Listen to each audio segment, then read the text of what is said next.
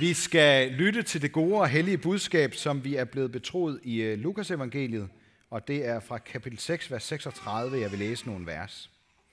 Jesus sagde, Vær barmhjertige, som jeres far er barmhjertig.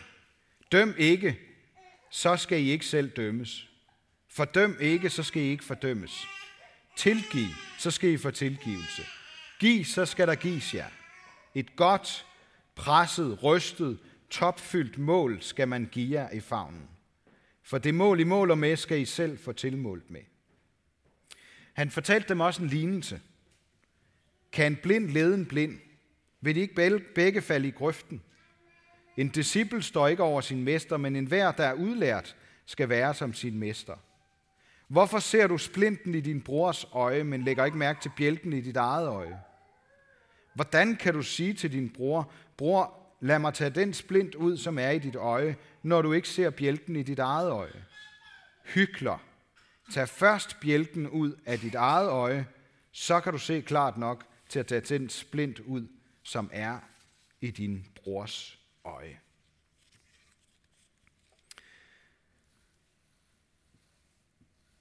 Øhm,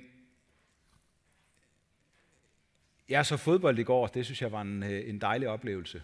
Øh, det er det jo ikke altid. Øh, ofte så kan jeg have det sådan, at jeg bliver, bliver enormt irriteret på dommeren. Det, det var der jo ikke grund til i går. Det gik vores vej. Øh, jeg tror, der er nogle af jer andre, som også kender til det. Det kan også være andre sportsgrene. Det der med, at man kan være utilfreds med dommeren. At man i virkeligheden kan være bedre til at dømme end dommeren. Måske også fordi man kan se det i langsom gengivelse og sådan nogle ting. Øh, jeg tror i virkeligheden, at vi alle sammen, uanset om vi går op i sport eller ej, kender til situationer, hvor vi måske lidt stolte eller bedre vidne dømmer andre. Det ligger ligesom til os som mennesker, tror jeg. Og det øh, billede, Jesus bruger på det der med at fordømme, når vi i virkeligheden burde tilgive i stedet for, det er så grotesk, at det er svært for os at glemme. En bjælke i øjet, så vi ikke kan hjælpe vores bror, vores næste med splinten. Det, det, det er meget tydeligt, ikke? hvad Jesus vil sige med det. Og jeg vil gerne sige noget om det der med at tilgive her i dag. Sådan helt praktisk. Hvordan skal vi gøre det? Og måske ikke mindst, hvorfor er det, vi altid skal gøre det? Ved flere lejligheder så spørger disciplene Jesus, hvor meget de skal tilgive. Altså der må der være en grænse. Og så svarer Jesus til dem og til os, vi skal aldrig holde op med det. Her i dag, der siger han noget om, hvorfor vi skal gøre det. Overskriften, det er, at vi skal være barmhjertige, ligesom vores himmelske far er barmhjertig over for os. Det er sådan den overordnede begrundelse. Øh, man kunne også sige, at vi ser måske den gren, vi selv sidder på over, hvis ikke vi tilgiver, fordi vi selv lever af tilgivelse. Hvis vi vil overleve på tilgivelse, så må vi også selv række hånden ud mod dem, der har gjort os ondt eller har såret os. Og det underlige, det er jo tættere, jo tættere det kommer på, det sværere bliver det at tilgive. Og derfor er der også øh, mere reglen end undtagelsen, at der er uopgjorte oplevelser oplevelser og spændinger i vores familier på den ene eller den anden måde. Fordi nogen ikke vil eller ikke synes, de kan tilgive.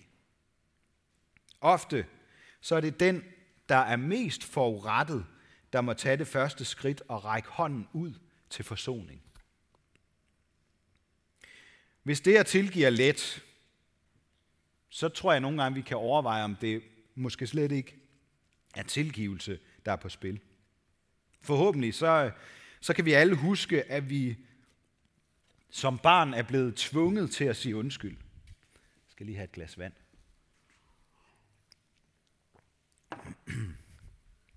Jeg ved ikke, om I kender det der med, om I kan huske det. Om I måske, forhåbentlig, det håber jeg da, har haft nogle forældre, der har tvunget jer til at sige undskyld til nogen, fordi I kom til at gøre eller sige noget, som ikke var i orden. Vi havde en snak derhjemme i familien øh, om det der med at blive tvunget til at sige undskyld. Og øh, vores børn, de synes, øh, det var sådan et fuldstændig ligegyldigt ord at sige eller høre, fordi det ofte hverken blev ment eller taget imod. Fordi man var lige i den der konfliktsituation. Så man havde ikke, den ene havde ikke lyst til at sige det, og den anden havde i hvert fald heller ikke lyst til at høre det. Og det kan egentlig godt følge, at det på en, på en måde bliver lidt kunstigt. Det kan det, godt, øh, det kan det godt blive. Og alligevel så er jeg overbevist om, at det alligevel gør noget godt ved os at blive konfronteret med det, konfronteret med det, når vi gør andre ondt. Det har vi brug for. For øh, den næste gang, næste gang vi er i en konflikt, så kan det være, at det pludselig er den anden, der bliver tvunget til at sige det ord, der kan få os tættere på hinanden igen. Vi bliver tvunget til at tage den anden og os selv alvorligt. Og det gælder sådan set også i relationer mellem voksne. Det er jo ikke kun som børn, at vi har brug for det her.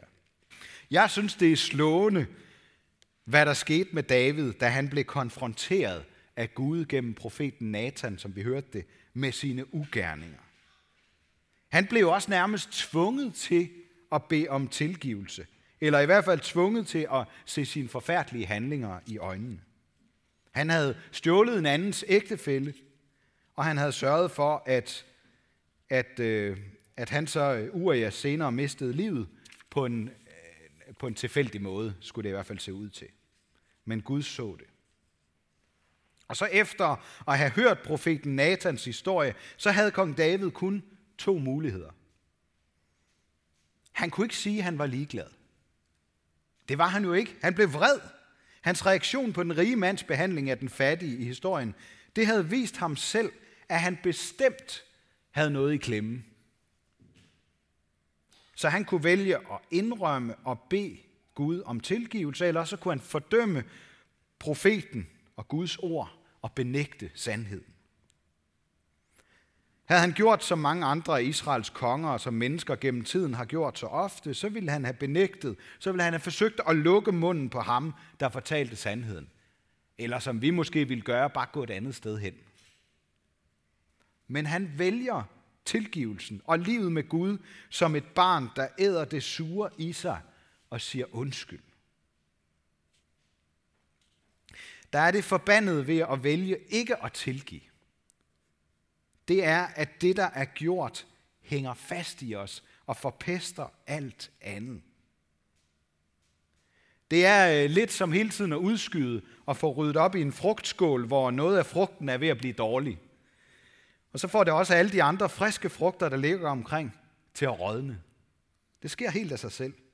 Man skal bare lade være med at gøre noget. Det nytter ikke noget at holde på, at det er den anden, der må gøre noget ved det, før jeg selv kan.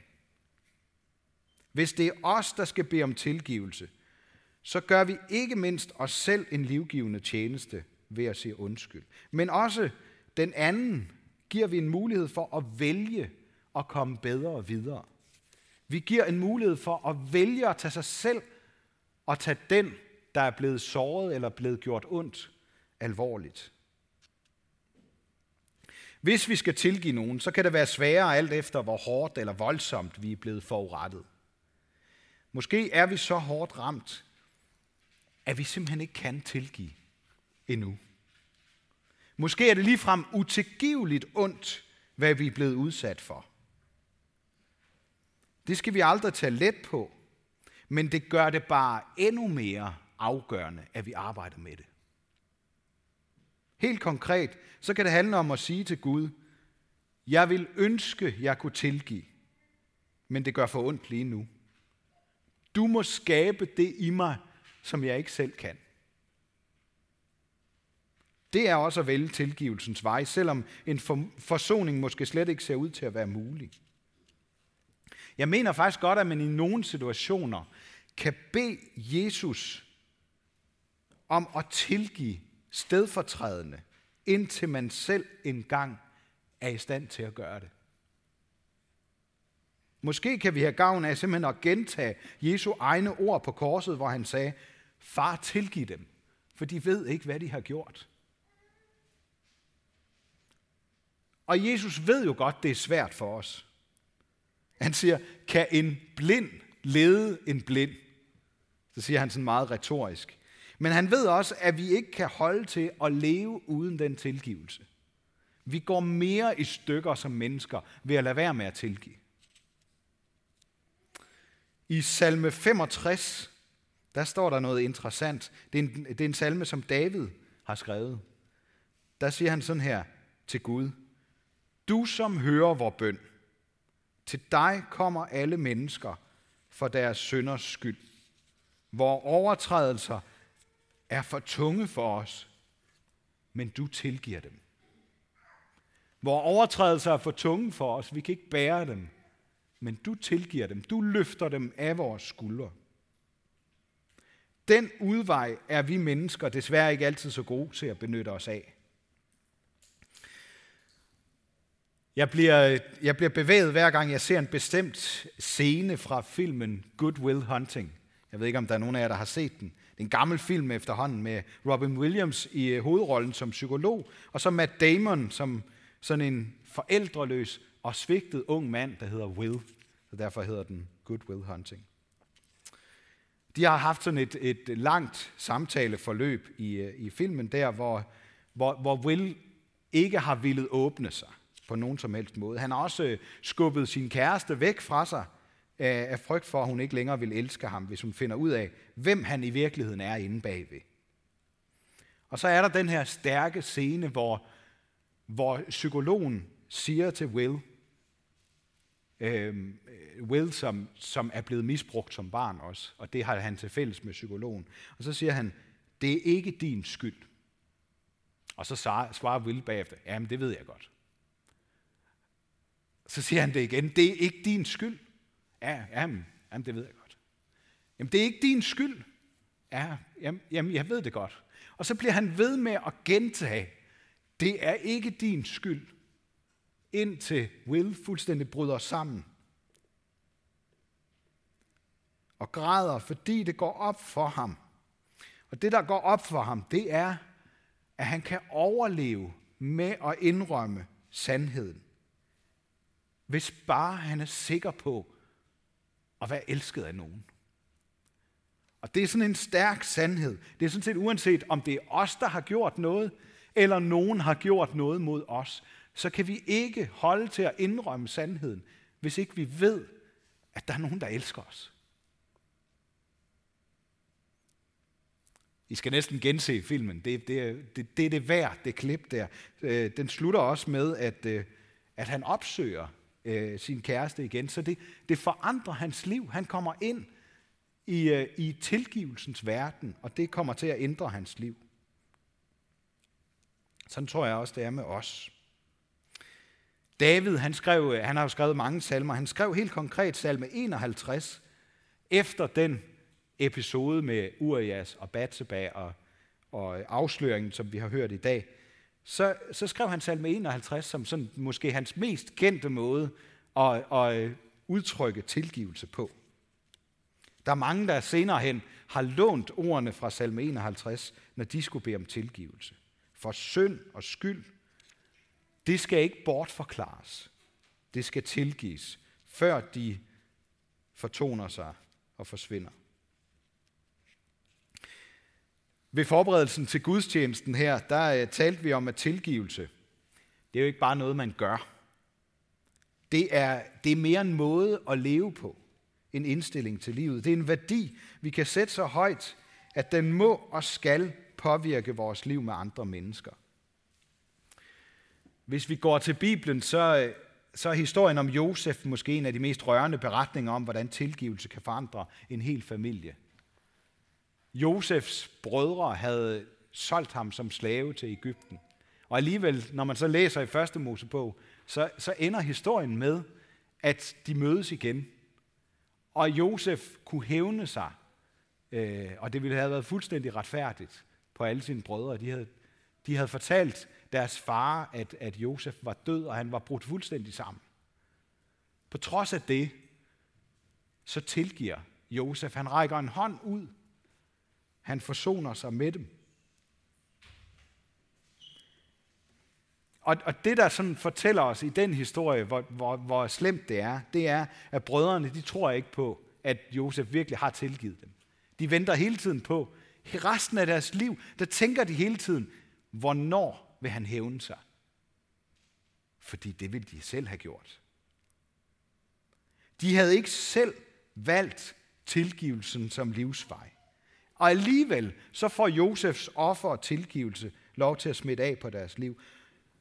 Og på samme måde, så vil Jesus med hans offer og tilgivelse smitte af på os, hans brødre og søstre, så vi får mod til at indrømme vores synd og skyld og bede ham om at fjerne den byrde fra os.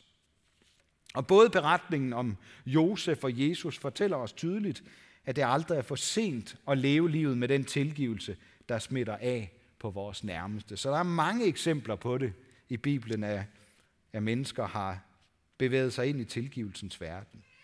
Der er også røveren på korset ved siden af Jesus, der blev tilgivet til trods for, at det måske var allerførste gang, han sådan for alvor valgte tilgivelsens mulighed. Måske er der også nogen af jer, der har set det her klip fra en retssal i USA, hvor en koldblodig morder sidder der, øh, og han, han har gjort de mest forfærdelige ting. Han har også slået øh, en mors barn ihjel, og den mor øh, rejser sig så op på et tidspunkt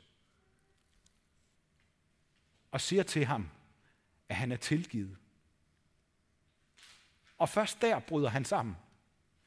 Han, han har gjort de mest uhørlige ting. Han har hørt alle mulige anklager og, og alverdens ting. Men det er først i det øjeblik, at han mærker, at et andet menneske siger, meget, meget overraskende, du er tilgivet. Han mærker kærligheden bag det fra den her mor, der har mistet sit barn. Tilgivelse, det, det er ikke noget, vi kan kræve af hinanden. Vi kan ikke selv finde den. Det er dybest set en gave, der overgår vores forstand. Tilgivelse, det er noget, der skal opleves. Det er noget, der skal leves ud, både mellem mennesker og i forhold til Gud. Vi har en, øh, en seddel hængende over køkkenvasken derhjemme, og øh, den er sådan meget, egentlig meget passende, sådan helt plettet og efterhånden sådan lidt nusset og lidt krøllet at se på. Men den minder mig om, hvad tilgivelse er. For tilgivelse, det er ikke at sige pyt med det. Det er ikke at glemme. Men det er bevidst at se bort fra, uden at gemme på en uvilje inde bagved. Og vi skal ikke være nære med tilgivelsen. For den, der tilgiver meget, vil også opleve tilgivelsens befrielse. Sådan som Jesus siger, tilgiv, så skal I få tilgivelse. Giv, så skal der gives jer. Et godt, presset, rystet, topfyldt mål skal man give jer i favnen. For det mål, I måler med, skal I selv få tilmålt med. Gud siger heller ikke bare pyt med det onde. Han siger noget meget bedre, som jeg ofte glæder mig over midt i opvasken. Og på vores lille seddel der, der står der øh, nogle vers fra Esajas bog. Du besværede mig med dine sønder, du plagede mig med din skyld. Og så står der, det er mig, kun mig, der sletter dine overtrædelser. For min egen skyld husker jeg ikke på dine sønder. Det er ikke ok, hvad du har gjort. Men for min egen skyld, siger Gud, husker jeg ikke længere på det. Det er kun en kærlighed uden fordømmelse, der kan sige sådan. Jeg har lyst til, at I bare lige skal overveje øh, et par sætninger her, et par spørgsmål. Hvornår har du sidst oplevet at blive tilgivet, sådan så du kunne mærke det? Hvornår har du sidst oplevet at blive tilgivet, så du virkelig kunne mærke kærligheden, befrielsen? Hvornår og hvordan har du forsøgt at tilgive, selvom det var svært? Har du prøvet det der med at tilgive, selvom du næsten ikke synes, du kunne? Og hvornår har du sidst sådan meget konkret og præcist bedt om tilgivelse for noget bestemt? Det er nemlig også et område, vi nogle gange snyder os selv. At vi siger, at jeg beder lige om tilgivelse. Nogle gange så kan der være en meget stærk befrielse i at bede konkret om tilgivelse for noget bestemt. Slå en streg i sandet og sige, nu er det lagt bag mig. Jeg vil simpelthen ikke bære rundt på det mere. Det skal ikke have lov til at ødelægge mig.